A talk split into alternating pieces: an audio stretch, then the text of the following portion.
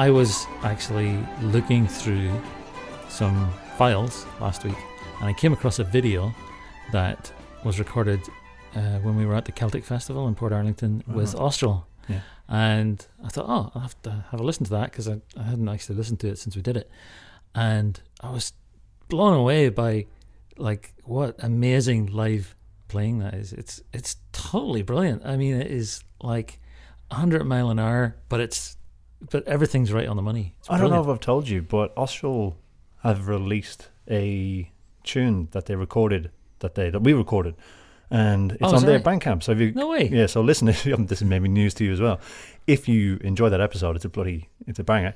But yeah, you can down you can um, buy that single on their Bandcamp, which I'll link to in the show notes. The reason we're mentioning Austral at the top of the show is One of the fiddle players in the band is Angus Barbary, and he's today's guest. And as you'll hear, he's a really articulate player. He's fast, fast player, but he's uh, he's got real taste, Mhm. and uh, and he's a real thinker about the music as well. Um, he the other fiddle player in the band is Katie Brennan, who will also be joining us in a future episode. So we're really looking forward to that. But today uh, it's Angus, and But before we get into it, Dominic, before we get into it, what I'm going to talk about now, Darren? guess what I'm going to talk about. First of all, I'm going to thank the people that have gone over, and some very generous people have gone over It's and amazing. bumped up their um, their subscription. So thank you so much for that. Um, for anyone else, I know I've kind of alluded to people thinking, you know what, I think I might get behind this podcast. It's I'm enjoying it. It's worth two bucks a week. Make this week the week. Just pop over to patreon.com forward slash the Balani Pilgrims. And as Dom has said before, you'll ascend to a higher place. You will, you will. and, uh, also, um, the other thing that really, really, really help us, and we used to harp on about this in the early days, is tell a friend. We we don't advertise this anywhere. It's it's all self um, funded, self motivated. So when we're on there and we're posting places, our voice can only can only shout us in so many areas. I, I love to lean on on you, the listener. You know the people that might be interested in it. And if you could get it in front of them, that'd be amazing. So if you could do that for us, that'd be great. And I'm I'm not just talking about sharing on Facebook. If you're having a beer down a pub with someone, say, "Hey, I, I know about this podcast," or that you you're probably part of other groups which I'm I'm not even thinking of. That will really, really, really help us. Now, with all the advertising that I'm doing at you, let's stop that and get into the episode. Enjoy. all right.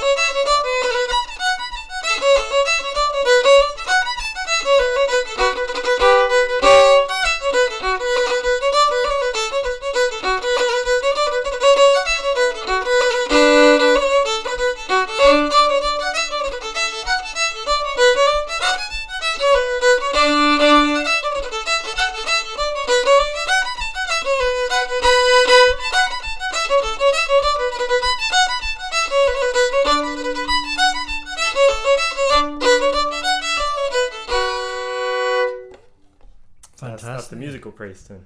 And I, I only wanted to start with that because um, the way I originally learnt it was so far from the style that you just heard Yeah. because um, I didn't come from a family of Irish. Can you still play it the way you? I can, tr- yeah, yeah. Can- I can you give us a lash of that? Yeah, Yeah. sure. Because I, yeah, all right. We'll, we'll play before I explain. it probably doesn't need too much explaining. It's very, very classically heavy. Yeah. Right.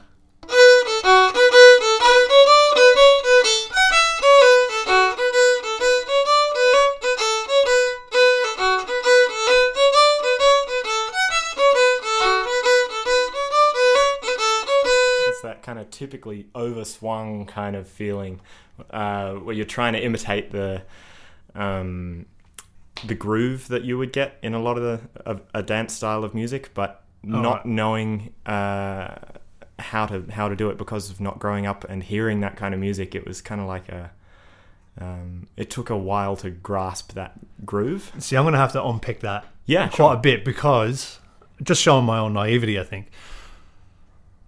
So you're classically trained, right? Is that what you mean? So you learned it from a classical point of view? Yeah. Um, so I went to a high school that specialised in the performing arts. It was uh, Newtown Performing Arts in Sydney. Yeah. And uh, I had a great teacher there, actually, Emlyn, Emlyn Lewis Jones, who was also the conductor of the school orchestra. And um, they he he kind of turned his nose up at a lot of uh, folk music and things like that, um, which of course kind of spurred me wanting wanting to do yeah. it even more. Maybe that's his whole ruse. yeah, maybe, maybe, yeah, maybe he sensed my attraction toward it. Um, this would have been when I was about fourteen or fifteen, and I decided I kind of wanted to uh, steer myself away from the classical world of uh, winning your way desk by desk forward in a orchest- orchestral violin section, Yeah, yeah. and Uh, dealing with the politics and hierarchy of sitting amongst um, 30 other violinists didn't really attract me. So And you've been learning for quite a while. So if you're 14, you've been learning I had been for been a number of years before Yeah, that? I had been learning grades. uh, Yeah, okay. Suzuki method and AMEB method grades grade systems, standard kind of stuff that Yeah. most parents might uh, push their kids into doing. Yeah. um, since I was five. So, um, and also my older sister, uh, Pip Barbary, she played violin. Um, she's two years older, and naturally, you always kind of want to copy what your older sibling is doing, Yeah. and to some degree. And um, yeah, I think that's what what first got me into it at the age of five, and then uh, just kind of um, not really consciously fumbled my way through the grade systems. Um, didn't make it to the end. I think I, the last grade I finished was sixth grade, and then Yeah. I was preparing for seventh and eighth, and I just lost wind of it and um, wanted to branch out and do something else. So um, one of the other music teachers at that school. Um, I, I don't mean to downplay that other music teacher I had. He was probably one of the most influential musical figures in my life Yeah, sure. Yeah. um, really got me to listen to music and think about what I'm playing and what I'm trying to express in my playing. And I, I still take a lot of that with me. But this other teacher was much more about the community aspect of music. And um, he en- encouraged me to start a band at the school. And so I actually managed to coax one of my other best mates into playing the whistle. And because he came from playing clarinet, that's why he was at the school and um, and we just started learning a few Irish tunes together. And like I was just playing before with that, we kind of fumbled our way through these tunes, just Yeah. learning off the page. And So is that Um, and going back to how you mentioned about the rhythm and then find Mhm. like because you didn't grow up with a musical family with that type of music, I suppose. How did the penny start to click for you? Like, so you were playing, you played it in that, for want of a better word, that squarer fashion. yeah, Was it just through exposure then that you went, hang on, we I need to add in more? yeah, I think the style very much grew from my contemporaries in playing trad uh, around Sydney.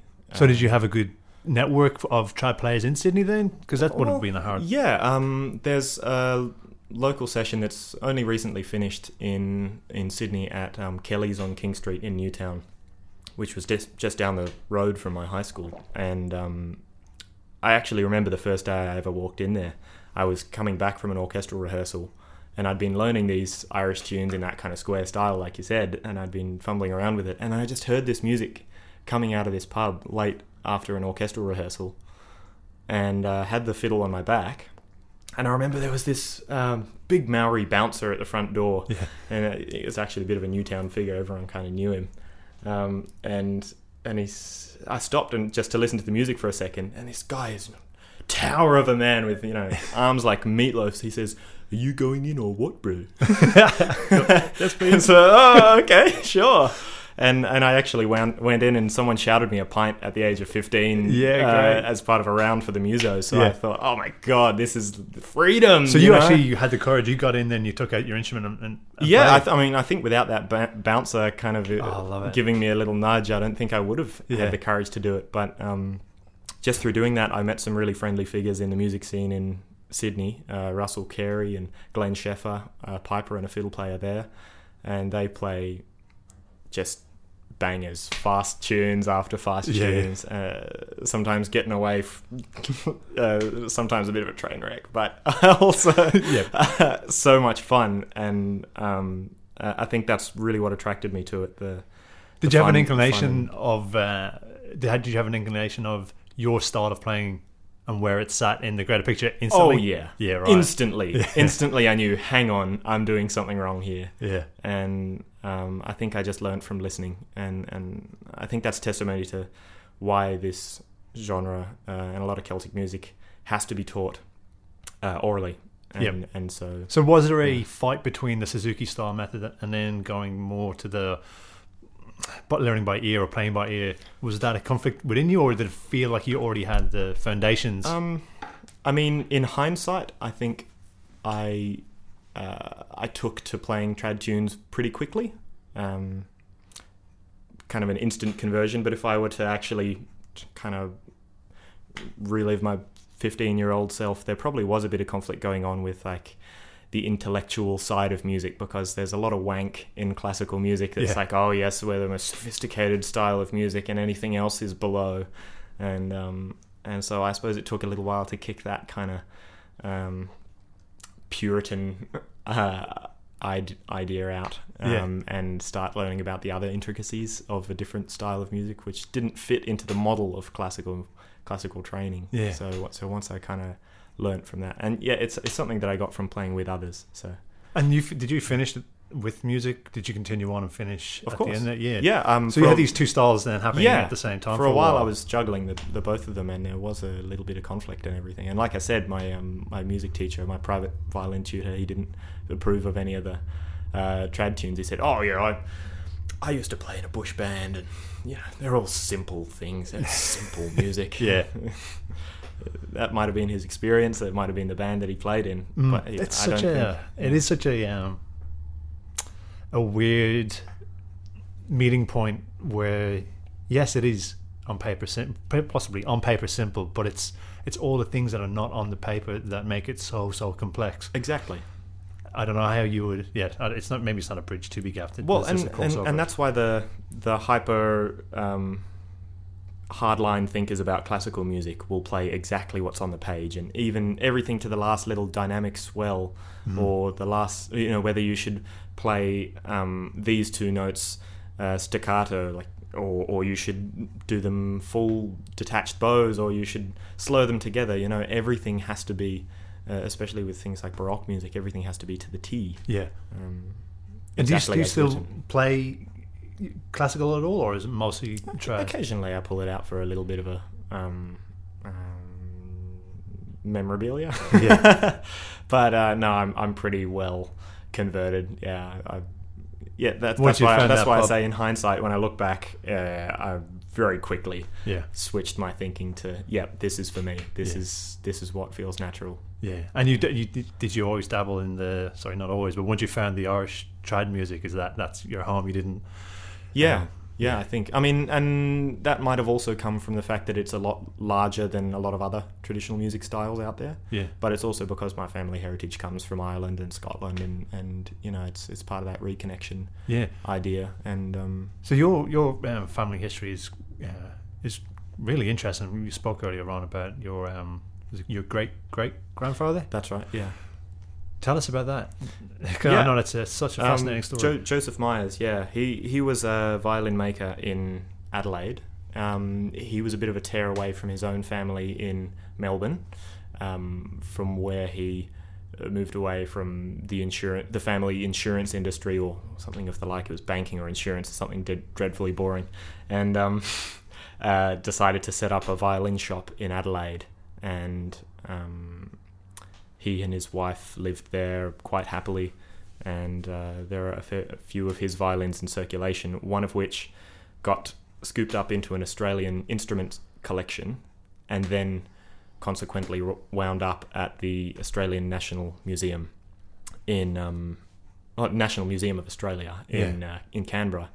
And so when I started researching a bit more about Joseph Myers, just wanting to look into my own um, genealogy, I guess, uh, I found out that one of his instruments was there, and so I emailed ahead, and thankfully there was someone on the other end that was kind of inspired by that story that I wanted to reconnect with uh, with part of my history, and they sent the violin to a, a local um, uh, local violin maker to be restored, and he whacked a new set of strings on it, and um, yeah, I, I managed to play it, and they did a bit of a story about it. They recorded a tune that I had written for the occasion about. Yeah, so they Joe they Myers. they organized the um the video piece. So if you Google if you Google your name, you you it's pretty much one of the first videos that would come up of you if you um look up uh, is it Angus Bradbury and Joseph Myers? Joseph Myers. If you yeah. Google those two, you'll see a video. It's a beautiful little like five minute video, and it, it's great to actually see you play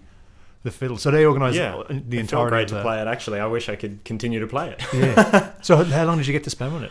the fiddle itself, Yeah. just the afternoon. Oh, wow. Um, yeah, uh, it's a beautiful sounding fiddle. Actually, um, Yeah. I know. I'm not sure if this was actually one of them, but Joseph Myers was known to make violins with the top piece made of huon pine rather than um, being made of uh, uh, spruce. And he, yeah, he he was known for using Australian timbers and kind of experimenting with the traditions of violin making. How I know you're asking about your great granddad, so it's hard to, to answer this. But how does someone, an insurance man, end up making fiddles? Like, like I don't, I don't, I don't, I don't get it. I, I think when I relate it to myself, I, I play five string banjo. I would love to build one, but I'm terrified because I'm, I'm a paper pusher. I don't know. I sit on the computer and tappy tap tap. Like, I just how did, and I kind of imagine that your grand, great granddad would be in the same position as an insurance man. What was he?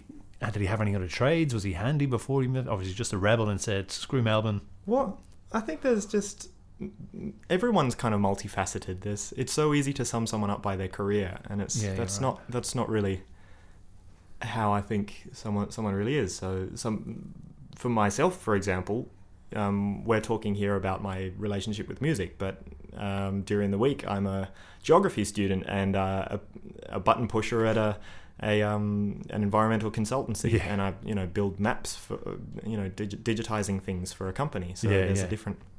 It's it's all we all live um, multiple lives, I think, and um, I think that was just one of his lives. Um, Does it? And did he play? over another? Did he play music as well? He, I don't think he was a musician. No, there's no Yeah, record wow. of him doing it. So I, I think he was just solidly a maker. He just decided this is a beautiful instrument, and um, you can make a living off it. So So, are there many of them still in existence? I, th- I think there are, but Yeah. they're like a lot of uh, antiques, kind of locked away in people's personal collections or um, gathering dust. I think in a cupboard somewhere. Yeah. Is this one you have here, or No, no, this is a French trade instrument. There's actually another story behind how I got this fiddle. Um, which again comes from a different branch of my family history. Yeah, so- right. I don't know if you want to delve into it, but Yeah, yeah, absolutely. It's a beautiful looking instrument. It sounds Well, fantastic. It's well, it's It's a it's a French trade fiddle, so that that just means it was made by hand um, on an assembly line. Um, and at the turn of the last century, um, 1900s, uh, 1800, 1900 crossover, there were a lot of those kind of things happening in Europe.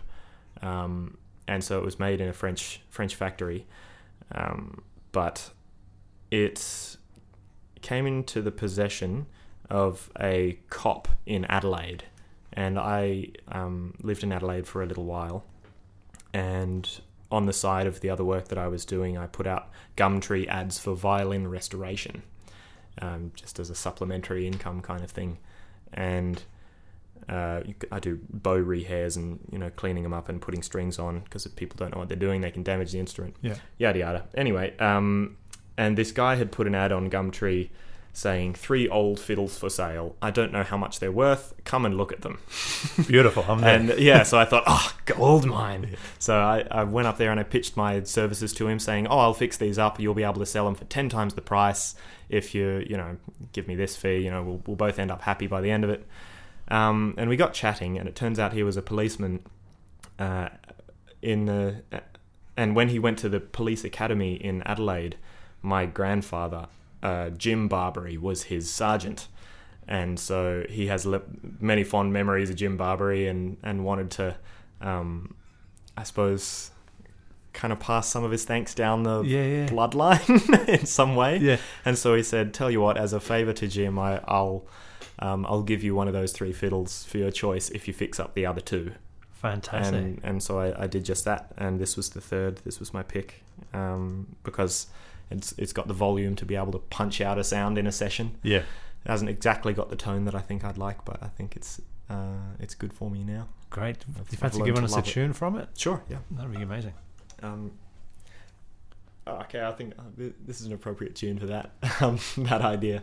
This is a tune that I wrote called "Chew the Wood," and I I wrote it when I was still living in Sydney, and um, I was using an uh, electronic m- branch mulcher Yeah, right. um, in my parents' backyard. We chopped down an old wattle tree that was in the backyard, um, and as the mulcher was functioning and sucking branches in one end, spitting wood chips out the other end, it had this kind of rhythm to it um, as it chomped through pieces of wood, and that kind of uh, inspired me to Great, do it. love So, that. so I wrote this kind of half hornpipey, half reel um, tune.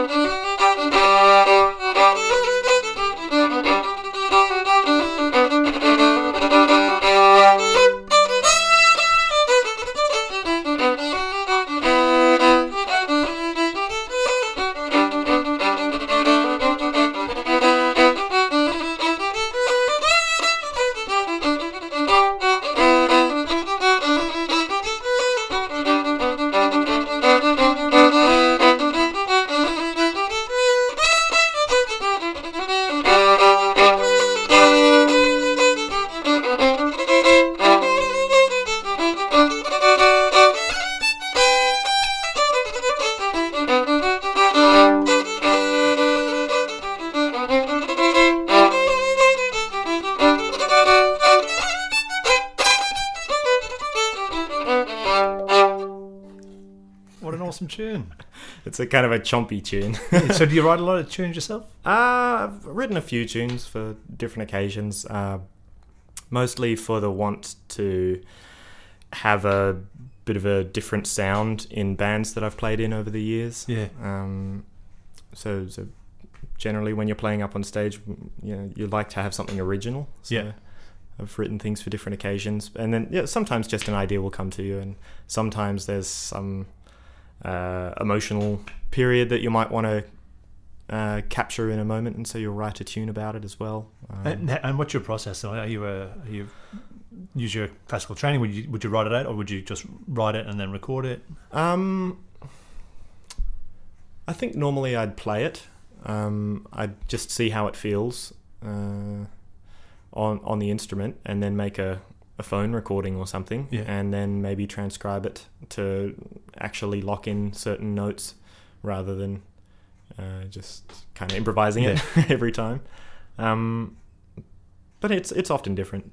And then Um, what's the, what's the process then with sharing that with a band? Because I'm sure there's a you've got a vision, mm. and then what's that like when you then share it with with others? It, much the same that I've just shared it with you. I think Yeah, talk right. about what inspired it, and um, that generally gives it a flavour and and might give some indication about how other people should play along with it. Whether Yeah. or not um, you know you whether or not you handball the melody over to someone else, and and then that'll give them an indication of how they might play it, um, how it should be backed. Yeah. Um, Yeah. Do you play any with your band at the minute? Because at the minute you're playing with uh, Austral, right? Yeah, yeah. So we've we've got a few original tunes. Both Katie and I, my partner, we we write tunes, um, and we try and keep them upbeat. Generally, um, most of our tunes are kind of dance tunes because that suits our suits the flavor of this ensemble. Um, there there have been a few a few tunes in kind of standard tunings, and then there's a few ones that we like to write that sound a bit different to other Yeah. to other tunes, whether that's just putting it in a different key or slightly different. Like that um, tune I just played has some slightly different swing to it than, um, like it's halfway between a hornpipe or uh, and a reel, so it's, um, yeah, slight, slightly different, I suppose. Yeah. Trying to make it unique. But the whole band itself, that's kind of a, a unique take. Anyway, do you want to tell us a bit more about about the band itself? Yeah, of course. Um, so the band started up in Adelaide, actually, um, from Katie Connor and I, Connor Hoy, Katie Brennan, and myself, um, just playing in the session scene in Adelaide, and we found ourselves uh, three among maybe six people under 60 that were playing that were playing trad in Adelaide. And we were kind of inspired just to hang out together. And so we ended up having a lot of jam sessions at each other's houses and at some local sessions and local pub sessions but um, then we just we just figured we had a really good uh, energy together and so we figured you know why don't we just make a few tune sets that we lock in let's change the arrangement around a little bit and then let's just apply for some festivals and see what happens. Yeah. And that same year, um, Connor had been um, kind of making his own name in the trad scene as well, and so with with dancing and with playing pipes because that's quite a unique combination. So he does Irish dancing and pipes as well, and he had a few kind of guest spots at the um, at the Nash and at Woodford, and so we we kind of said, okay, well, what can we what can we use these spots for? So Yeah. we just decided to throw the band together, and the, the same year we did uh, a tour. Um, doing the National Folk Festival, we did um, Woodford Folk Festival, Illawarra Folk Festival, and then came down to Koroit um, for the Lake School as well, and we Yeah. and we just loved traveling together and playing music together, and so yeah, we've we've stayed in contact ever ever since, and continue to write things. And then when we came back to um, when when Katie and I eventually moved to Melbourne, well, when I when I followed Katie to Melbourne, Right. Let's be honest about this. um, uh, we met Reese, and um, we, we Katie and I did a bit of busking on the streets here. And we, when we met Reese, who's a very well accomplished um, musician, and uh, he was doing a lot of busking as well, and we loved his style of playing. And he started coming along to some sessions and showed some interest in learning tunes as well. And so we thought, you know, that's that's a really unique sound. Um, we've got this one man band powerhouse Yeah. who's like an who's like a whole accompaniment section Yeah. on his own and um and here we can gel this with this uh uniquely australian trad scene sound that we've just kind of uh, formed in adelaide and uh and so we started busking um getting a few busking spots with reese and then uh You guys seem to kill it in the busking scene, like from the stalking I've done on online, the videos and stuff. Like, well it's, it's all the beats to be honest really, people so- like hearing bass and uh, fast, fast-paced dance rhythms. I think It there's just- something in it's- fiddle tunes too. There's Yeah, there's the fiddle like, like no other instrument for me anyway. Just grabs you, and it can grab you from such a distance too, because they- they're so loud as well. mm. yeah. It's. I think it tickles a certain spot Yeah. in a lot of people. there's there's something in there, whether it's a an epigenetics kind of tie to your Yeah. to your traditional kind of music that Yeah. that your people have been listening to for generations and generations, or if it's just the fact that um, it's fast and But sounds that- jolly. You've got that traditional sound, but having a beat and uh, having a didgeridoo and, and things like that as well it gives you that stop and it has that different sound instantly. So you kind of go, what's what's going on? Yeah. What's going on? So are you still busking a little bit or not so much? Well, anymore? it's winter at the moment, and um, Reese is soon going to be going over to uh, Europe. He spends a few months in Europe every year, so um, we'll we'll slow up for that. Yep. But um, yeah, we're we're not just busking now at the moment, so we've, we're we're now doing some festivals and um, uh, hoping to go over to Europe as well and see what that festival scene is like um, next year, hopefully. and you've Um, recorded as well, right? we we've done a, a kind of backyard EP, but um, we're gonna give it uh, give a go at a proper album with a recording Yeah. artist, so that we don't need to worry about it. Um, now that we've got a few more original sets under our belt that we Yeah. that we want to get But you- down. So your EP is on Bandcamp. uh, yes. Yeah, yes. great. So we'll link any links and stuff in Great. the Yeah, show notes here please. I'd to, to to check tunes. it out. Can I, can I ask you a quick, a quick question there? So, Of course. um, what does Reese play? Uh, Reese plays guitar, didgeridoo, and his own complement of uh, pedals and percussion accompaniment with his feet. So that normally includes a tambourine sound, a stomp sound, and the most important, the sub drop. What's the The sub drop? or the sub drop. Well, you're just going to have to come to the festival and find out. Oh, fancy. Well, I mean, it's all that. about the drop, to be honest. Yeah, right. Um, we we thought about changing our band bio. Um, I was inspired by something up at Woodford the last most recent time that I, went to Woodford. There was a band, uh, Scot- Scottish band that came out, and their description in the in the program was. We're just four super hot guys making people's dreams come true. And that was just so funny and so far away from all the wanky band descriptions that you hear, you know, Yeah. oh, our esoteric music style is unique and blends flavors from, you know, wank. Yeah. Um, so we figured we'd go something along the lines of just making people drop. smile, and uh, we thought of just we'll make you lose your shit. When you say bass drop, do you actually have a drop like a? We have a bass drop, yeah. Oh, f- It's uh, Brilliant. yeah, it's it's a dance band, so yes. Um, oh, I love it. yeah, you bring your dance shoes. We do a few Should I other explain things to that for break the it up oldies as what well. the drop You is? know, you should explain it for me. okay. Poor Dominic's looking on like, "Oh, what are these kids talking about? In, in in house music and techno, you have a the build up. There's a build up, and then there's nothing. Then there's nothing. and, And then, then the there's the drop.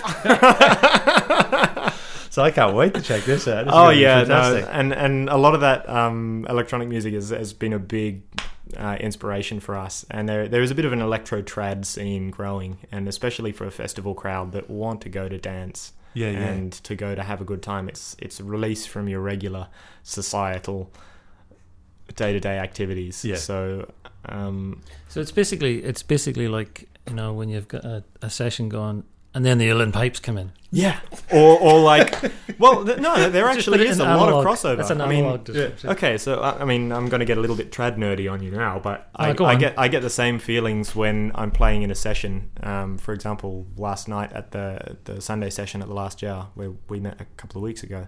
Um, if you play a three a tune three times through, say maybe only some people will be picking it up the third time through. They'll think, oh, okay, I've just remembered that. So if you kind of think about musically what's happening, the sound is building and building, just like you're, you're mentioning before. And then if you have the foresight to yell out the key um, to the person who's backing you on guitar or bouzouki, um, and they come in at the same time with a with a with a drop in time together, it's like almost like a small refrain while everyone's just holding their breath, waiting to see what next tune you're going to play, and then you come in with something and it's just a banging tune. You're just giving me like the drop tingles. I love it. ah, there, yeah, that's that's exactly what the oh, it's so good. that's what we yeah, Yeah. we want to go for. Yeah, It's funny, and Dom's probably going to roll his eyes, but a few times I've mentioned the the, the similarity between the, the old bush dance scene in Australia and the now slash bush doof scene, where you have all Oh. these alternative minds seeking out something different, going off into the bush and trying to get back closer to nature. And and meeting it's- someone at a dance along the way. Exactly, and then all about the drop. I, I was actually just going to say about um, I was playing on Saturday night and I was playing a set of tunes and I was sort of leading the set of tunes and I went for that moment that you just described there of going from two tunes and an A minor tunes into an A major a tune in D actually um, Nice. and I completely fucked up the third chin. That's the I was risk, like- though. I was That's like- the risk you run. I was kind of going. I was thinking, okay, I can pull this off. I can pull this off. And then I tried to go into the sailor's bonnet. Oh, yeah. I- And I just, I was like, what, what, what is this tune again? The house lights come on. It's like, okay, Wow. everybody. I started playing the national anthem. Just like, go home. Everybody go home. This is over. So It's all right. You got to risk it to get the biscuit, and Yeah. and there you go. it's yeah. Without that kind of pent up energy, is it gonna work? You're never gonna have an audience, and you know that's one of the beauties of live music anyway. To see people mess up, mess it up, it makes it all the more human. Yeah. That's why people go to see live music Yeah. and don't just listen to Yeah, my albums. playing, my playing is very human in that regard. It's, it's, it's, no, but seriously, it, it, it is kind of funny because like I, I've had this experience a few times in in re acquainting myself with playing. Um, the the moment where you start thinking consciously about something that you should be doing unconsciously, like Mm, and yeah. you know when and that- that's a world of pain you're headed Yeah. for. It's it's something that I very often uh, repeat to students that I teach um, to to try and get yourself to a point where you're learning subconsciously and playing subconsciously.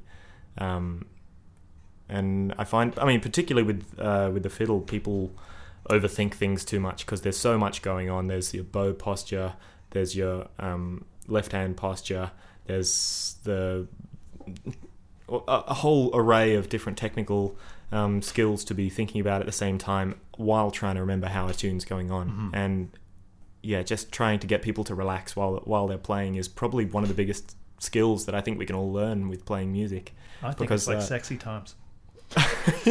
You just have to be Just in the moment. Yeah, just don't think about Yeah. it. yeah. There's, I mean, uh, there's a there's a reason that music is sexy. You know, Yeah. A, there are some crossovers. Can we have a, have a sexy tune maybe to get us out of this gee, awkward bit? Oh God. doesn't have to be sexy. Um, just just as, as long as there's a drop. Ooh. Maybe I'll put a couple of tunes together just to Oof. Go on. Let's see how we go. So this is a tune uh, we've um, we've recently uh, come, that's recently come out of Austral, where it's a new tune. We call it the Throwdown Hoedown. um, the first tune was written by Katie. Uh, I'm going to steal her tune from her, and uh, and then the second one was written by me, and, and we, we think it's a cool drop. uh,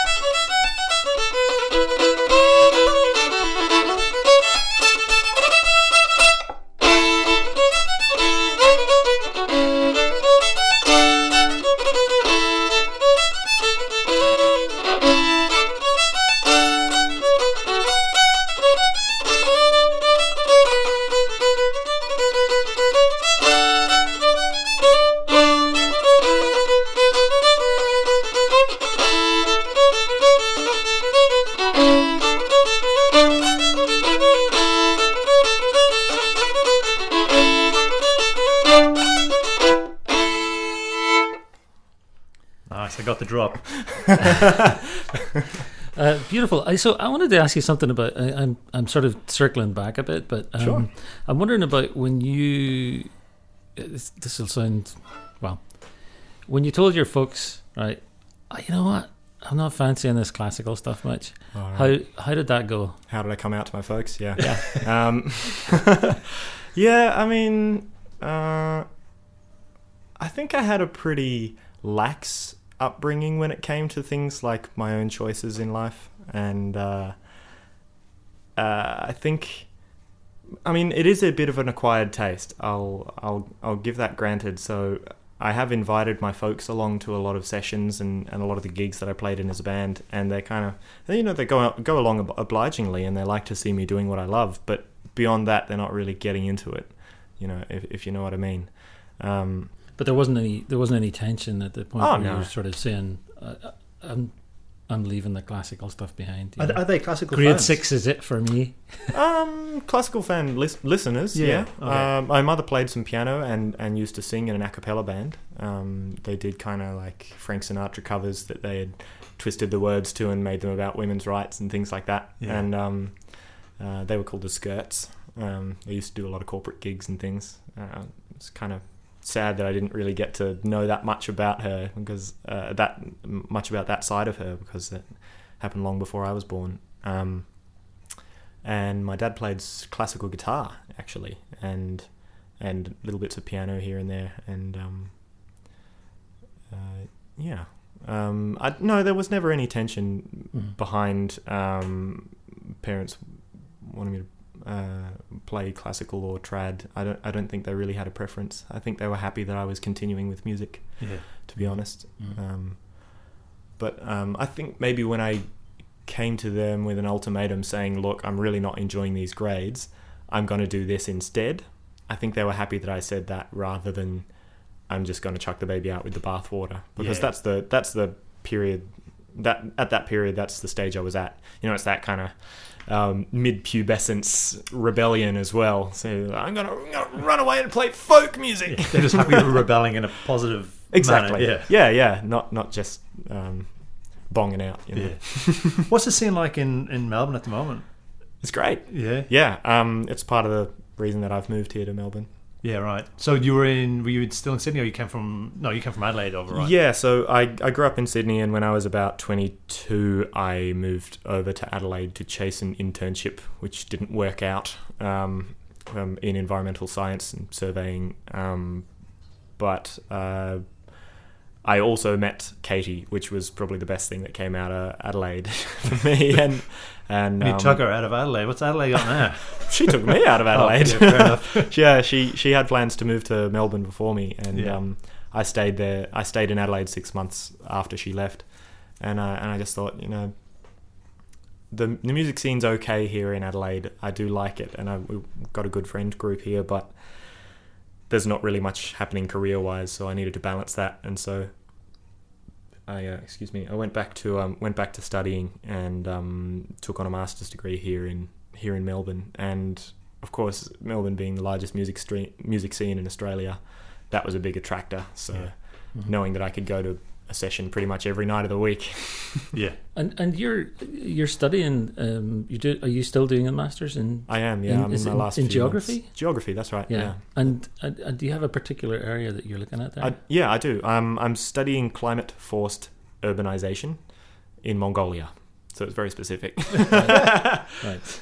There's a there there are environmental disasters in the countryside in Mongolia that uh, threaten the traditional livelihoods of nomadic people that Mhm. live in that traditional way, and as Are a they react- past? They're pastoralists, right? pastoralists, Yeah. exactly, yeah, Yeah. nomadic herders that um, live off their animals, and um, uh, of course, when their animals die in these uh, cold winter disasters, they often seek different opportunities and move into cities like the capital, which is growing too fast, and um, there are a whole bunch of uh, infrastructure problems in the city because the migration rate is so fast, and so there's a lot of urban poverty there, and that that was inspiring for me. So one of my other major loves in uh, in life has been traveling and exploring and backpacking. So um, one of the one of the first big influences I ever had on me backpacking wise and travel wise was Mongolia for the for the traditional music and for the for beautiful landscapes and the culture as Mhm. well. So, So uh, I, I'm. I just want. This is will seem like an esoteric question or something, but you know, um, when you're doing that kind of work, and and you're doing, are you analyzing Are you mapping? Are you? I am, yeah. Yeah. Um, so the techniques I'm using to measure climate forced urbanization are satellite using satellite imagery Mhm. to do time series mapping. So it's how fast the city has grown each Mhm. year since 1989 Mm. uh, spatially. And then uh, I went over to Mongolia and interviewed a whole bunch of urban planners and government officials and non-government uh, organization workers about why the city's growing so fast and whether it's connected to those cold climate disasters. Yeah. Yeah. What part of your uh, brain or yourself is is being switched on by that? And and is it is it similar to the music? Is it is it a different? Is di- is a space in different strain head? in my mind. Yeah. Yeah. Um, look, no, I, I don't think so because I've always just been fascinated with how culture changes over landscapes. I, I do think uh, think of things in quite geographical terms. Uh, a bit of a convert when it comes to geography. Um, That word you used, landscape, is really interesting to me because I think about, I think about tunes. I mm, think about a session. I Mm. think about so many things in terms of a landscape. Sometimes there's just an image that comes into my head about almost the topography of a session, you know, Yeah. or the topography of a tune. Or there's exactly. there's Yeah. two tunes that you just played, you know, that sort of switches between keys and Mm. switches between phrases and rhythms and It's it's like a changing climate. Yeah. yeah. And I, I, I feel that very much in in the in in a session. That's you know the and the human Well, the, shifts. Well, that's what geography is all about. It's about the intersection between social, um, social systems, social attributes, and environmental systems. It's about that socio-spatial crossover, and that's that's why I've always loved studying it. God, I'm so glad we got socio-spatial into this.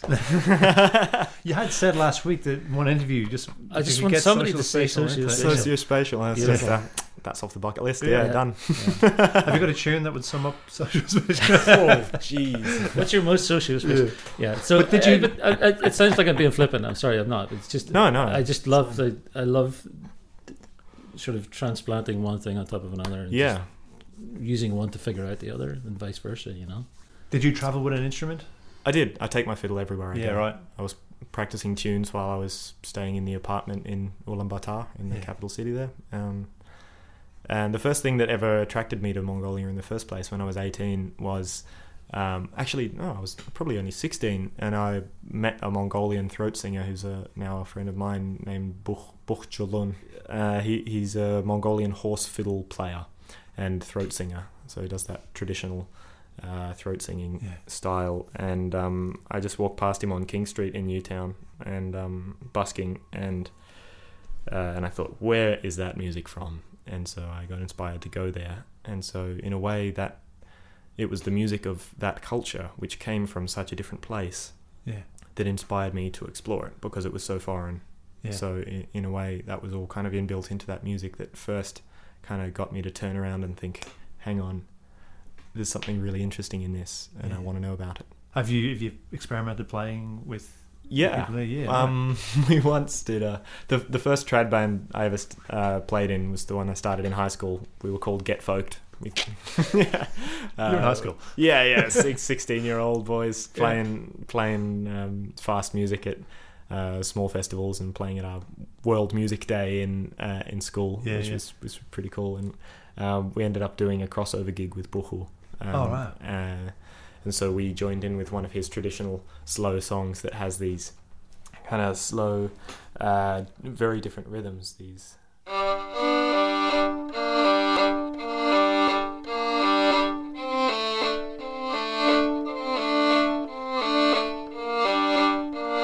And he'd be throat singing over the top Oh of something like God, that. That sounds amazing. And then uh, also as a bit of a cross pollination thing going on, he joined in um, playing these fast, almost horse gallopy rhythms, going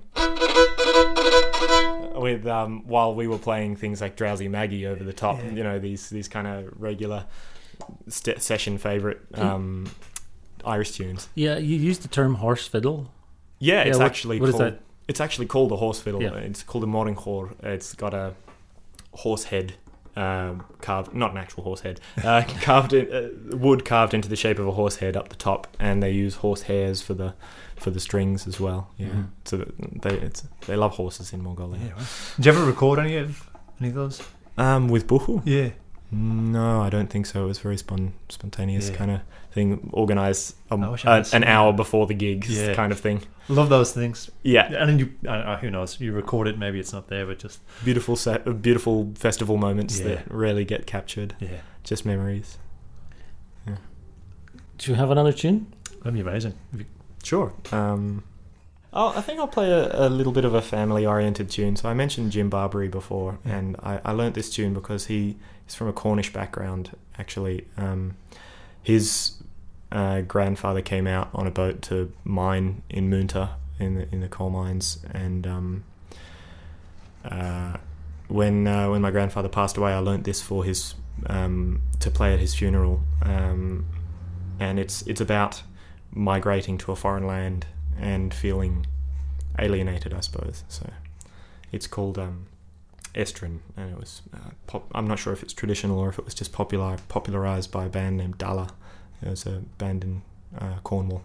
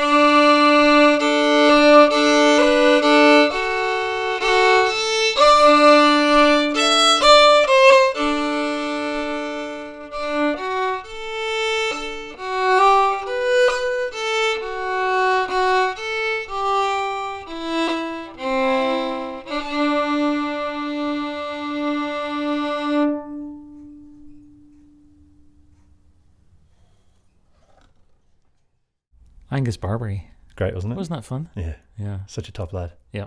Listen, if you haven't uh, stopped and paused the, the podcast during that, to go off to Patreon and become a, uh, sub- I was going to say subscriber, but become a Patreon, then now's another chance. Do it right now. We'll wait for you. Hold Yeah, on. all right, we'll just just just wait. We'll wait. Was that long enough? Have you done it yet? Have you done it yet? Uh, look, there is one other thing I am going to ask, and this is like an, an and at the very end of the podcast is look, I understand if you can't become a patron, not everyone can. That's totally fine. We understand that, and that's cool. What you can do is really help us get this podcast out. We, we don't advertise anywhere. If you see a blast from, coming from us, it's me sitting on my phone when I should be at work, or you know, it, it's it is really grassroots. We're doing this ourselves. Homespun. Yeah, we and we need you to to to get us into new ears. I'm- I'm racking my brain. Where else can I share this? Who else can I? Who else do I think might enjoy it? And really, you, the listener, have the key to that. There's probably a whole lot of ears that would love this podcast and will never hear it unless you tell them about it. So if you can do that for us, that'd be amazing. That would be fantastic. And thanks again to Angus Barbary. Cheers, mate. Good luck.